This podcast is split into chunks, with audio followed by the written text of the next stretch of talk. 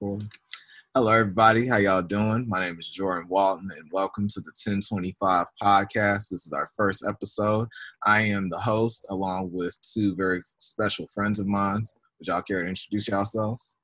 Hello, I'm Ashanti. I'm a sophomore at West Georgia, and I'm really excited about this.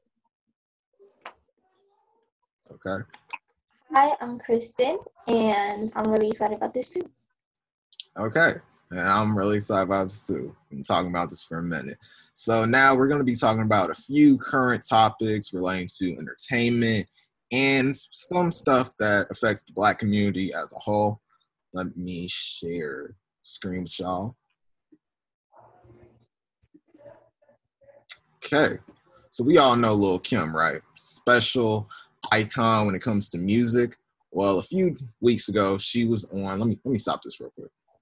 Okay, a few weeks ago, she was on uh, IG Live with Fat Joe. He's an, uh, another well-known rapper, and she was talking about how she can't get, she doesn't get um her just due when it comes to other female rappers and other female celebrities. You know, giving her her props like Nicki Minaj, Beyonce, and all them. And then she talks about some really stupid stuff about starting an OnlyFans. Sure, we all know what that is. Yeah. And it's very weird to see how an icon of Lil Kim's status kind of is kind of dwindling and trying to do stuff for attention. Yeah, I don't think it's necessarily dwindling. I think she's fitting in with the age that we're in, with um, the overconsumption of media, I guess. Yeah. And she's the person we can watch. I mean, we have regular YouTubers creating OnlyFans, not necessarily just a way intimately, but it's another source of money. We, don't know if she's doing this for a monetary reason or she's doing this because she feels comfortable in her relationship. Right. So it's another example of how um, how relationships are just becoming really um, like public relationships are becoming really intimate with the, with us, the general public. Right.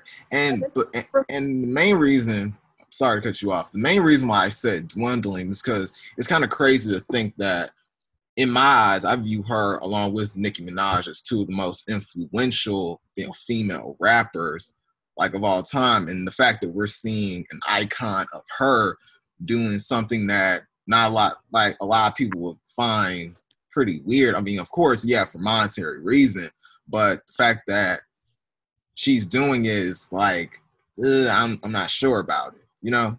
Yeah, but you have so who would you consider one of the most iconic um, artists right now?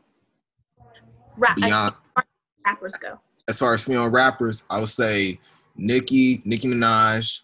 Um, I know Cardi B talked about doing an OnlyFans like that because she was going to do the behind the scenes of WAP, and we're going to be talking about that later on. But I would say Nicki Minaj. Um, Okay, I, of course, I, Lil Kim. Yeah, of of the modern era, I would say Nicki Minaj. Okay. Um, I wanted to ask Kristen. Kristen, do you think it's, Yes. would it be odd for Nicki Minaj to create an OnlyFans? No. Not. Only because she see she would see the market for it based off the, the over exploitation of black women. Yes, e- exactly. That's exactly it. I mean, even Right. during little where she was so um she was not necessarily praised, but just so um, admired, I guess, Yeah, because she was so like expressive sexually. So Right. even in OnlyFans now, if OnlyFans was available then, I'm pretty sure um, people would still be. And if she was um, how old she was now and created an OnlyFans, I mean, people would probably still view it just because of her history of uh, not promiscuous, but just a sexual um, rapper. and I like. Sorry about that. And I like how you kind of brought up how she was very expressive because that was like one of the main things about Nicki when she started out. She had that very colorful, expressive type of personality, you know, wearing the colorful outfits, the pink wigs, and all that. So I kind of, I kind of credit, well, I really credit Lil Kim for the creation of Nicki Minaj, you know, And- the birth of Nicki and Cardi. Yeah. And of course, other um, female rappers from that era. It wasn't necessarily just Little Kim, but it was certainly still, it was a package deal with how they expressed um, R&B artists during the 90s, specifically. But um, yeah, I, the thing is how uh, how how willing we are to consume this, how how who, who is who, who which audience of people are going to be going to this OnlyFans? Is it going to be um, people from our generation or other couples possibly? Like who's going to be mm. buying? That's the most important thing to me because yeah. I feel like people want to because we're just always it's always in our face. Mm. People, you know. Yeah. To see little Kim on OnlyFans. I'm not sure. Did she say that there was going to be explicit, explicit or sexual she didn't. I, I don't think she said anything about explicit content. maybe she was talking about maybe like previewing some new music she had because I think she did an album. Um, I think two two or last year, right? And it wasn't you know received very well. It didn't really sell that much. You would think with Lil Kim, she was gonna sell like mad records. She sold like 900 copies so it's like she needs to find a way to kind of bring that that charm and bring that back when it comes to music, when it comes to fans, you know, and when yeah. it comes to like promotion and all that. Okay. I, I, definitely see what you're going at, but as far as I, um, from what I read, I, I think it was actually it was actually in the context of it being sexual because she, um, she's recently just gotten back together with I think who is her child's father, I forgot what his mm-hmm. name was, guy, but you guys can go look at the story later. Yeah. Um, and you know, she was just like, this could just be an exciting venture. And she was like, I'm. She was like, I'm 75 to 85 percent sure that I would want to do it. And she says she would feel comfortable with um putting their business out there. Yeah. So, but and um, even and even you know when quarantine started like that would have been a very lucrative business venture for many people. But it's just kind of crazy now that and hopefully everything is you know going well out there you know with the virus and all that. I'm wondering though when covid ends is that is onlyfans still going to be like a, a lucrative thing now? Uh, it was i think it still will. Yeah. yeah. And I'm only saying that because sites such as Pornhub are still profiting off the sexual exploitation of women. Right. Even before, during, and after quarantine. Yeah, just in general. In general. Yeah. um, you can name any number of popular, not even just female rappers, but popular artists who invite them, who invite us into their lives. I guess people yeah. are paying money to, I guess, to see um, to see um, different content or like it doesn't always have to be sexual right. But um, less available content because that's what only is. You subscribe to see things you wouldn't normally see on their other platforms. Right. So it's, it's a normal she's just hopping on the bandwagon. Yeah. Yeah we can basically say she is hopping on it but only time will really tell when it comes to what she's gonna do as an artist and how she's gonna progress you know yeah, I see what you're. I see what you're saying. I see what you're saying. All right. So uh, let's. Any final words about the little Kim topic? Um, uh-uh. Any with you, Kristen? Mm-hmm. All right. Let's go to the next one. Okay. Now here's a second topic that that you all you know recommended. Has internet co- couples gone too far? Now I've personally I've seen videos and unpopular opinions from fellow YouTubers about, you know, internet couples are very cringy. It's very, you know, it's it's just weird, especially when they have kids. It's like they're trying to how can I say this? Put like shove their kids down your throats, like, oh my God, are they adorable? Look at them, look at them, look at them. And it's almost like we really don't want to see them, you know we really don't even want to see you to be honest with you because it's like y'all they they try so hard to be here's everything about my personal life you know? I'm putting all our business out there you know? Because it's lucrative. People will go watch those youtube videos um, subscribe to their accounts go to the follow them on instagram because um, I guess it's it's kind of outside of the American dream now. It's just like I'm gonna follow them because that's what I want. It's just mostly this is the content that we're getting from these artists or YouTubers or you know anything else in between that now have families or you know like are engaged or like couples. You just always you always see content like this now, and I added that in the context of the Little Kim situation because um well if another YouTuber or like if another um, artist or YouTuber or whatever, anything else in between, like I said, made this, would you guys, do you think we'd be comfortable enough to thrive or like any, would it be normal? And we already kind of, it's been normalized. Yeah. I, I don't think, I think it would be normal if it wasn't such a big name person. You know, Lil Kim is a big name person. She's a big name artist. If we go to like some regular smegular type people, then it's like, you know, we we we really don't really care that much. But since it's an icon like Lil Kim, it's like, oh, let's go over, let's support, let's support, you know.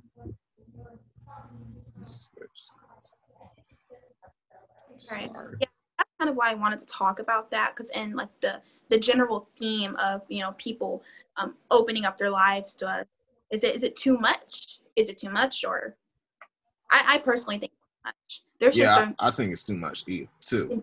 Because even if we look at somebody like, let's say Kim Kardashian, she has her personal life, her whole family, everything just on TV. Well, you know, the, that's the Kardashian business. It's the right. family.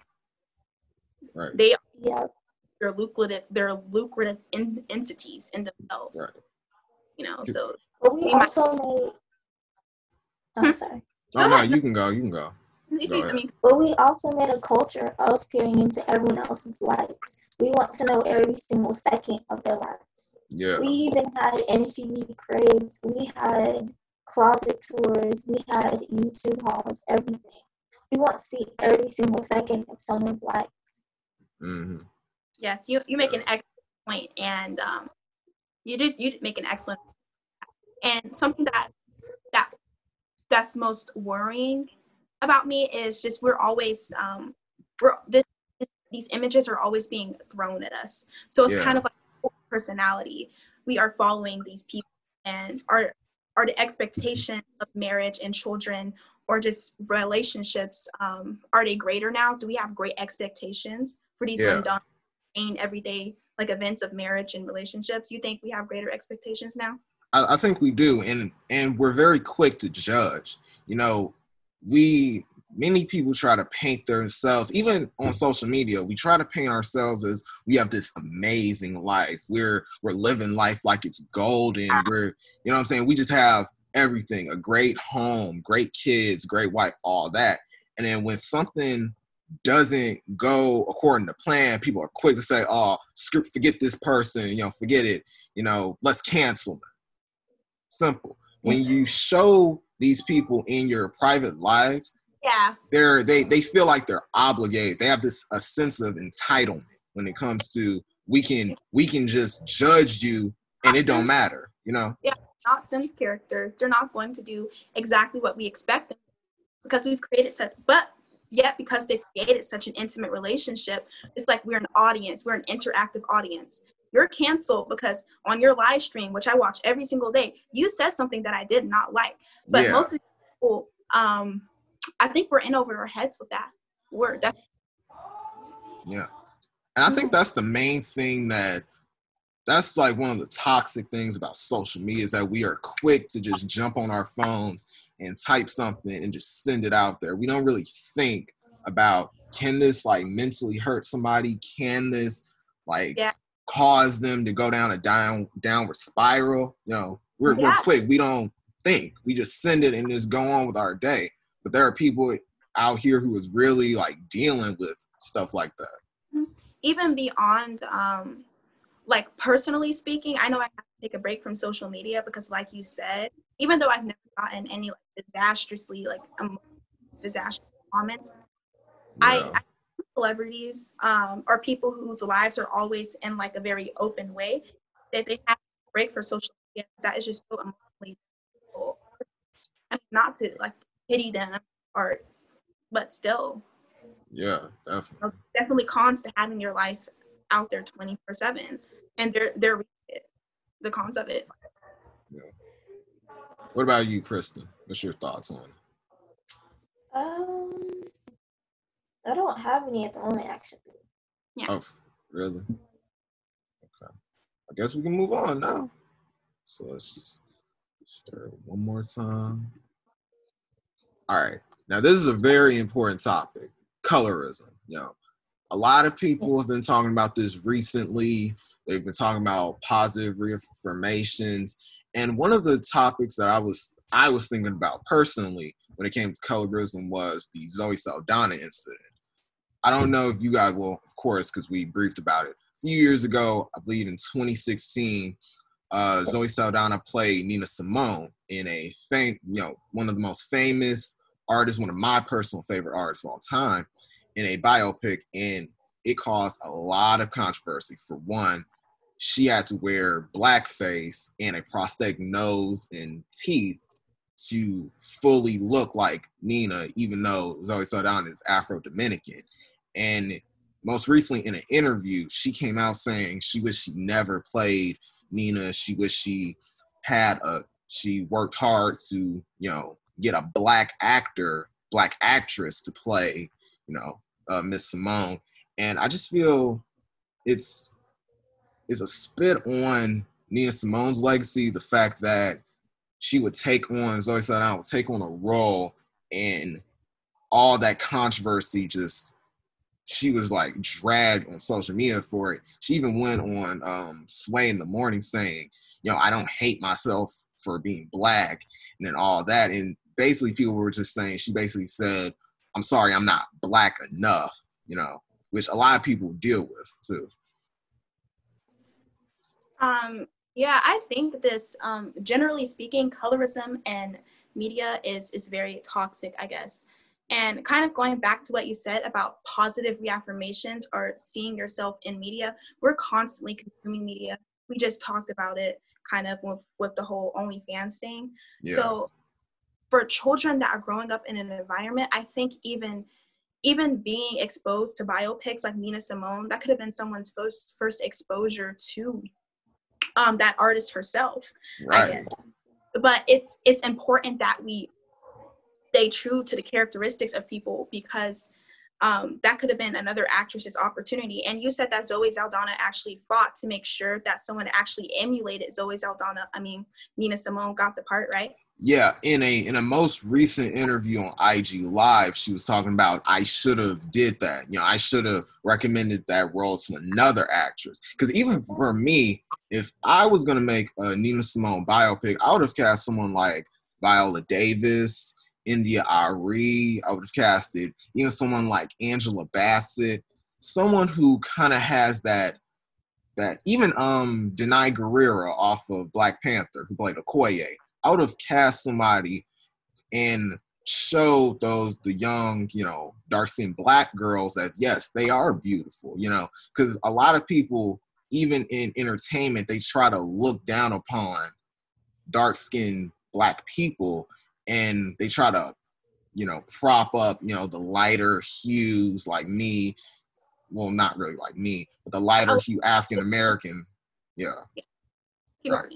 and Yeah. even it can even be attributed to slavery. You know, back in the days when slavery happened, you know, the lighter African Americans would be butlers and all that. Dark skins would work in the fields. You know, but it's crazy. I I personally feel like Zoe Saldana should have recommended that to another actor, an actor who was more fit for the role, instead of oh causing a huge tidal wave on Twitter talking about yeah you're not black enough and all that. You know, a lot of people call it light skin privilege, which I personally feel like doesn't even exist. Light skin privilege to a point.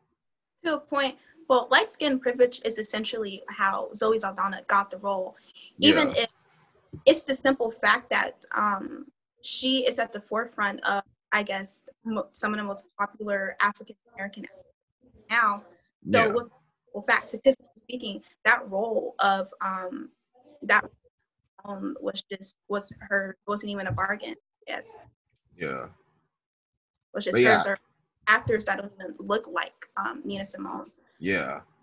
and I, I see what you mean by that because like even there are a few actors in Hollywood that a lot of people won't look a lot of people will look down on just because of the color of your skin. I remember an actress, well, a comedian, her name is Leslie Jones. A few years ago, she got clowned on social media for playing. I mean, I believe she was cast in that Ghostbusters movie. She was called like Gorilla and all that, like very racial stereotypes that a lot of people paint that picture on with African Americans.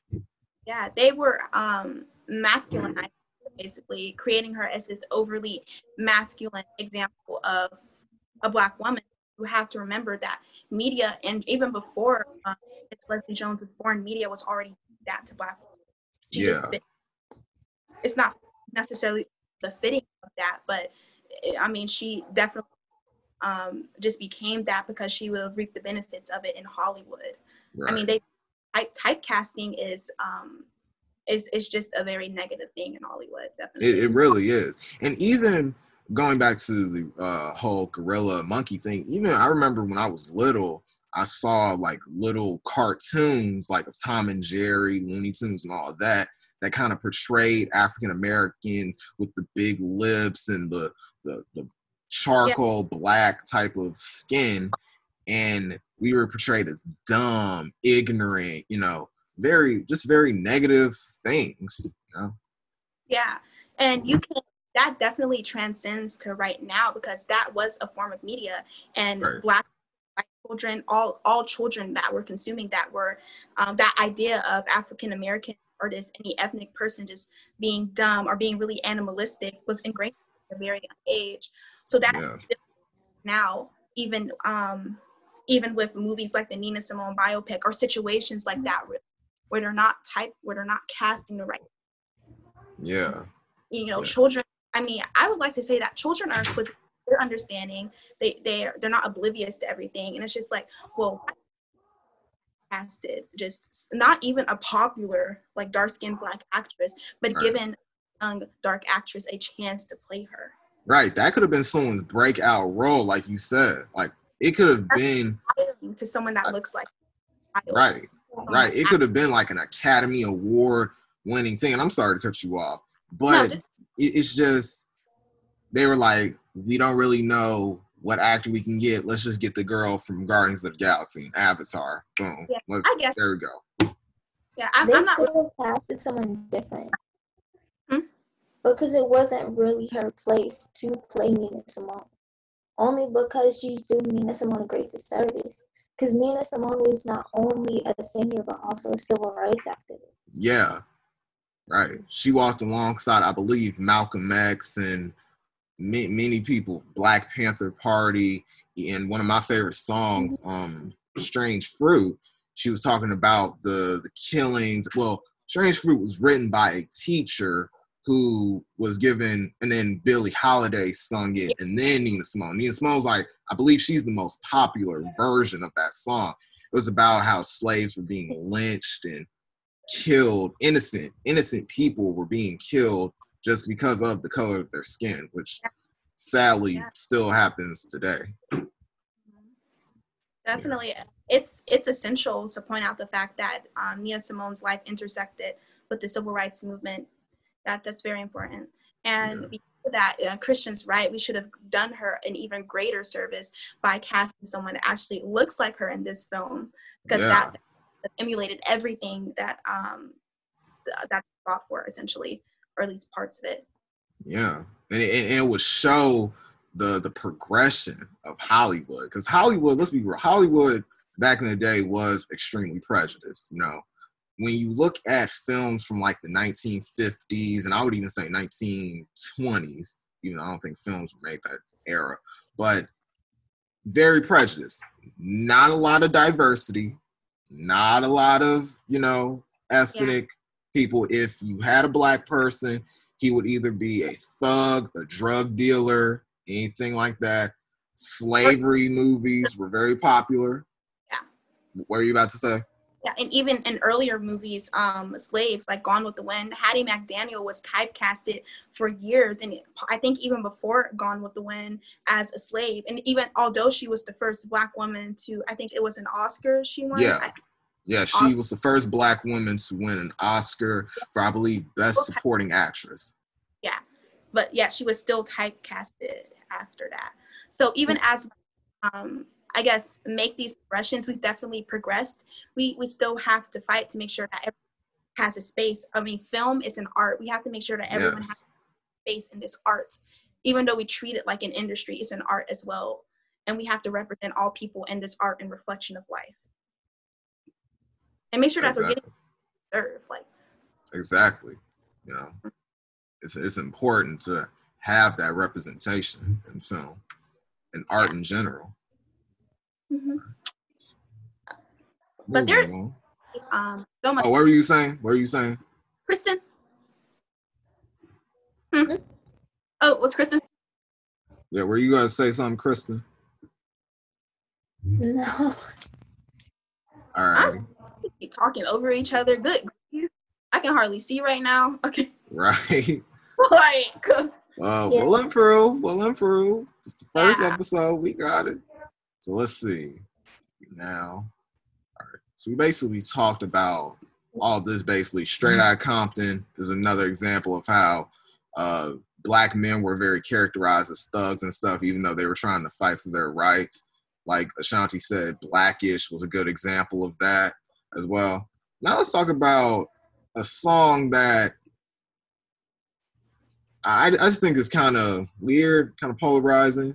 We all love, well, we all love Cardi B, Megan Stallion, WAP, and all that. But I just find it kind of ridiculous that a lot of politicians are like talking about the song and it's like, this is art. You're in politics, just focus on that. You know what I'm saying? But uh, do you think you two can kind of come, like, well, educate me on why people hate the song and even an analysis of the song. Wow. Kristen, would you like to start first?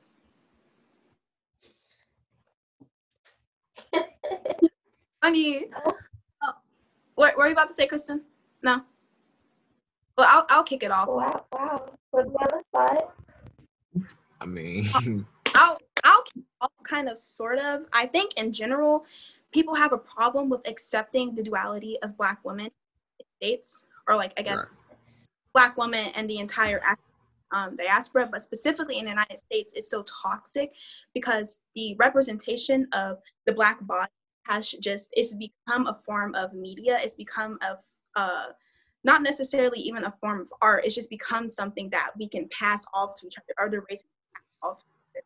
I Yeah. can get injected, I can get this injected and recreate the idea of a black woman. But um, yeah, black culture that's toxic because we tend to hypersexualize people. And I think Megan Thee Stallion is um, Megan Thee Stallion and Cardi B deserve duality. They do.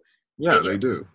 They're not Yeah. just they're not. And I think Right. that's so so offended by the song. I mean, I don't think they need to be offended. We're all desensitized to these explicit lyrics. I mean, we've been here I, since I was a child. I don't know about y'all, but I been here mean, listen, listen. I don't know Heck about wrong, but like, but I, I, I'm, I'm essentially, I think at one point I was desensitized to it. yeah. yeah. I feel like a lot of people, There's a lot to talk about. yeah, Keep going. I feel like a lot of people can be desensitized to these types of songs and all that. Like, same with Ashanti, I grew up listening to some, some real stuff, you know. Right, hearing it and stuff. Like when I first listened to rap music, it was I started saying the stuff that they were saying, you know, cussing, all that, you know. So it was just like, dang, you know. Yeah. And if you treat music as a form of art, I guess, even though I know a lot of people are like, "What the fuck?" But if you treat music as a art, these artists are trying to outdo each other with the graphics and explicit lyrics. It's just, Yeah. it, it seems to me at this point like a competition. So WAP was inevitable. It's bound to happen. And now we have this song called Throat Baby. what what is that song called? What's that? I forgot who wrote it, but I think that's that. Okay, okay, okay. I know, I, I know you might flame me for that. And someone's about but to. that refer that song is low key fire though. But even even that, even when I hear that, it's like, what are you doing? and like- that's the point. Why is it fire? Why is it fire to you? It has to You- be like the beat, You love that beat. I love. It's something you can dance to. right? The beat is fire. The the refrain is pretty cool. The the that little when he tried to be like melodic and stuff, I'm like, okay, that's cool. But it's Yeah. like the lyrics is like, I don't want to hear this. we enjoy the technicalities of this music. I mean, it was a pretty good um composition. I like dance to it, but at the same at the expense of that, we lose meaningful lyrics. I guess we, Right. thought of that. So I mean, y'all trying to turn up and get down, but y'all can't be mad when Cardi B and Megan Thee Stallion comes out with a bop, but y'all don't like is that is too explicit. Exactly. And even going back to like meaningful stuff, like you could you could listen to you can listen to DaBaby talking about he'll slap he'll slap somebody and kill somebody. Oh, and then you can listen to like Kendrick Lamar sing about me, I'm dying of thirst, where he's talking about are y'all gonna care about me when I when I'm gone, when I die, you know? Like Yeah. it's crazy. It's crazy. But I, I ain't gonna lie though. Like the beat is fire on that song. The refrain, but even going back to WAP, like the sample is pretty cool. Like there's some in this house. I'm like, okay, that sample is pretty fire, but this is when I when I hear it, it's just like Yeah. and even watching the video, it was just like, Yeah. So need to bring that up was just to point out like the minor hypoc- hypocrisies of that because we we've constantly I've constantly been exposed to explicit content, Same I- here. lyrics, um, images, and stuff like that. So it's just Mhm. like now for y'all to say something about it, now it's like you too late. Being hypersexualized, now for y'all to bring that up, like Right. this is an ongoing conversation. This yeah, is not. This really is. I'm sorry. Whap the fuck no. right. But But yeah. But yeah, it, it it is a really like this conversation I think is very intriguing just the fact that black women's bodies have been pretty much exploited for since yes marketed for damn near forever and the fact that y'all talking about this now it's like y'all too Yeah. late y'all late to the party yeah. whenever the I guess best selling artist comes out, sometimes um, first things people say is, "Damn, she's just doing too much for real. Her whole ass is out. Her whole bleep is out. All this other stuff." people had that yeah exactly and people are craving for the next Lauryn Hill, the next Erykah Badu, the next um, the next sensation um that kind of emulates them. That whole genre of R. yeah Like we are in we're in a stage right now where this is the only that you want to see. Or I mean, black women and that you want to see. But for me, what his how we continue to um we just continue to formulate the black female body. How can we Mhm. make money off this shit? That's wrong, bro. Even even there are other artists who were ridiculed about that too. Nicki Minaj was having that same uh conversation. Beyonce, that exact same conversation. Like when I remember when Lemonade came out, it was like, okay, you talking about female empowerment and Black Lives Matter, but you wearing skimpy outfits and dancing very sexually. I'm like, y'all shut up. Like, real. She's an artist. You're supposed to enlighten people while also entertaining people. That's that's just me when it comes to that. Yeah, yeah, you do make a great point. And going back to do the duality of um, black women, I wanted to say, do you guys feel like um, female rappers are allowed um, duality, black female rappers specifically? No, I don't believe they're allowed duality because rappers like Cardi B literally talk about Bernie Sanders, talk about ICE, and talk about personal hygiene, and yet they're not recognized for it unless they make it into a meme. And for Megan Thee Stallion, she's a law student. She's going to university doing classes on top of her music career, and no one recognized that. Yeah, not to say Yeah. that they know how to make money off the black image, but essentially this is what the people are asking for. And even before that, they- were performers. They were just regular people with their own secular opinions. So I, I guess are we the creation of the monster? I don't I don't think He boxed we in, boxed themselves in. I understand. See, I get what you're saying, like box yourselves in. You know what I'm saying? Because it's like your whole career, you talking about that. You talking about some vulgar stuff, and then you talking to Bernie Sanders. It's like we really can't. Like for me personally, I can't take somebody seriously when you talking about. Yeah, I'm messing with some WAP, and then you go Instagram live in a suit talking to Bernie Sanders. I, I, I'm sorry, I, I can't. You know what I'm saying? Like yeah. that's like if who can I?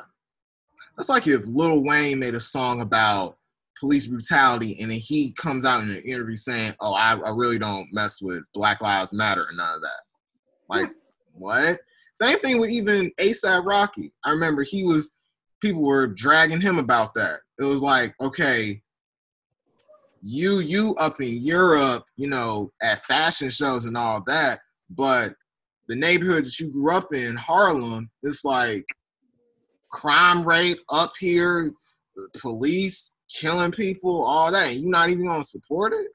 it's a discussion I've actually been um, not to go off topic, but it's a discussion I've been having with my family and friends a lot of the time. They um, an artist that actually championed the Black Lives Movement or Black empowerment or just, um, I guess emboldening the communities and bolstering them.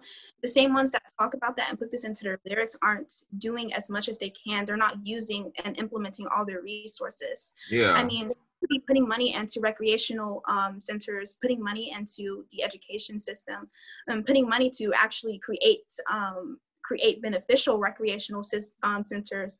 I mean, putting money into programs and your neighborhoods where you know children benefited from those programs. It's just there's so much you, that you could do.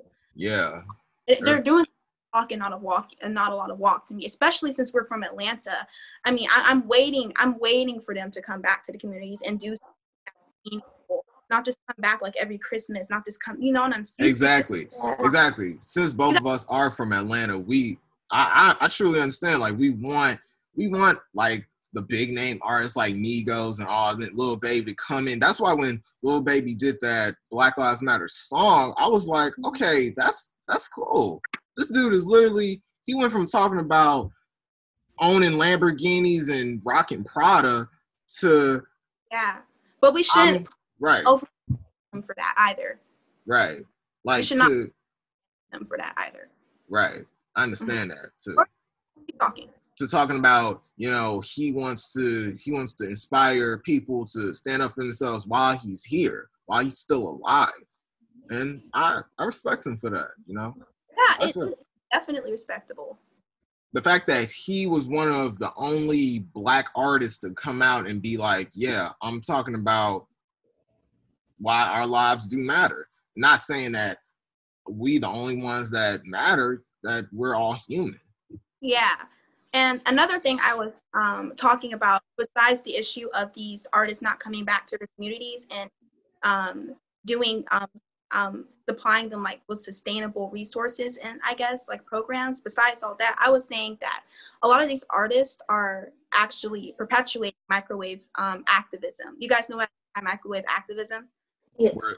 yeah yeah, it's just basically when some sort of social disorder happens, everyone just hops on a bandwagon and they're spewing out all this literature. They're spewing, you need to read this, you Yeah. need They they show like clips of James Baldwin and stuff on their Instagram pages, like, and then Yeah. like a few weeks later, they're gonna delete it off their Instagram page. yeah.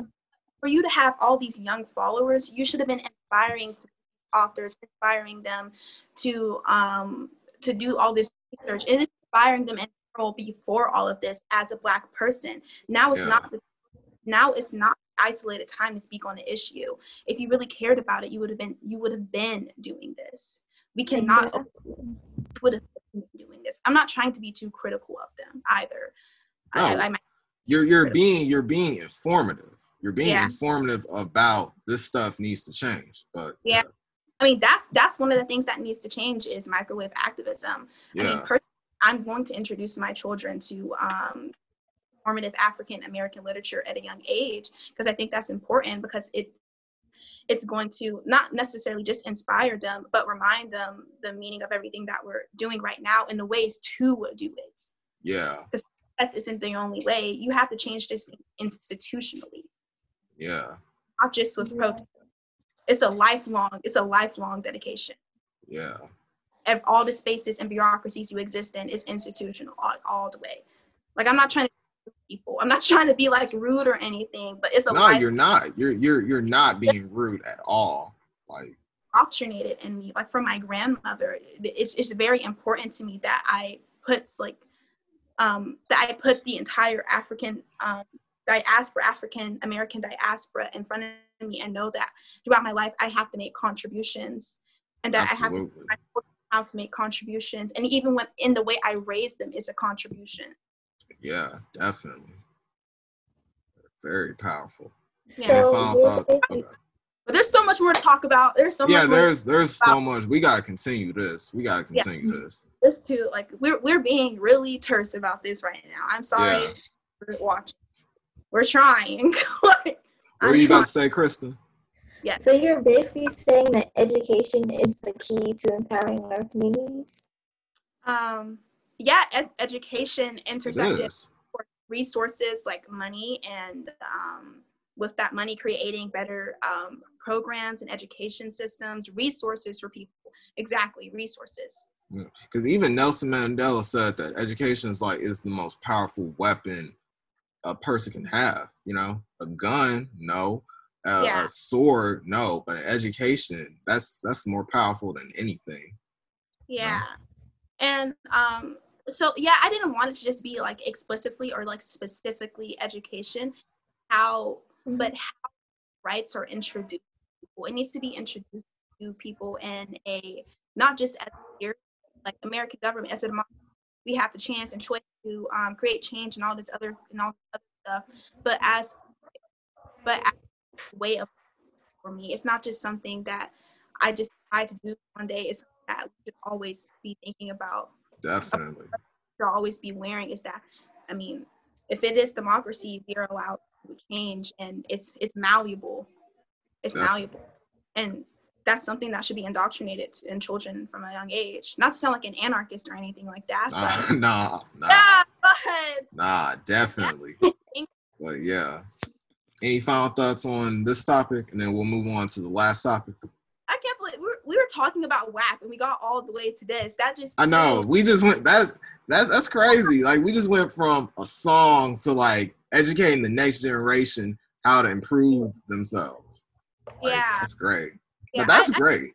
Yeah, we definitely have to. I have to do some more research on this and maybe come back in the next video because I wasn't explaining things the best way that I could. No, you actually were explaining stuff really well. But yeah, we we definitely have to continue this topic in future episodes. Okay. Yeah.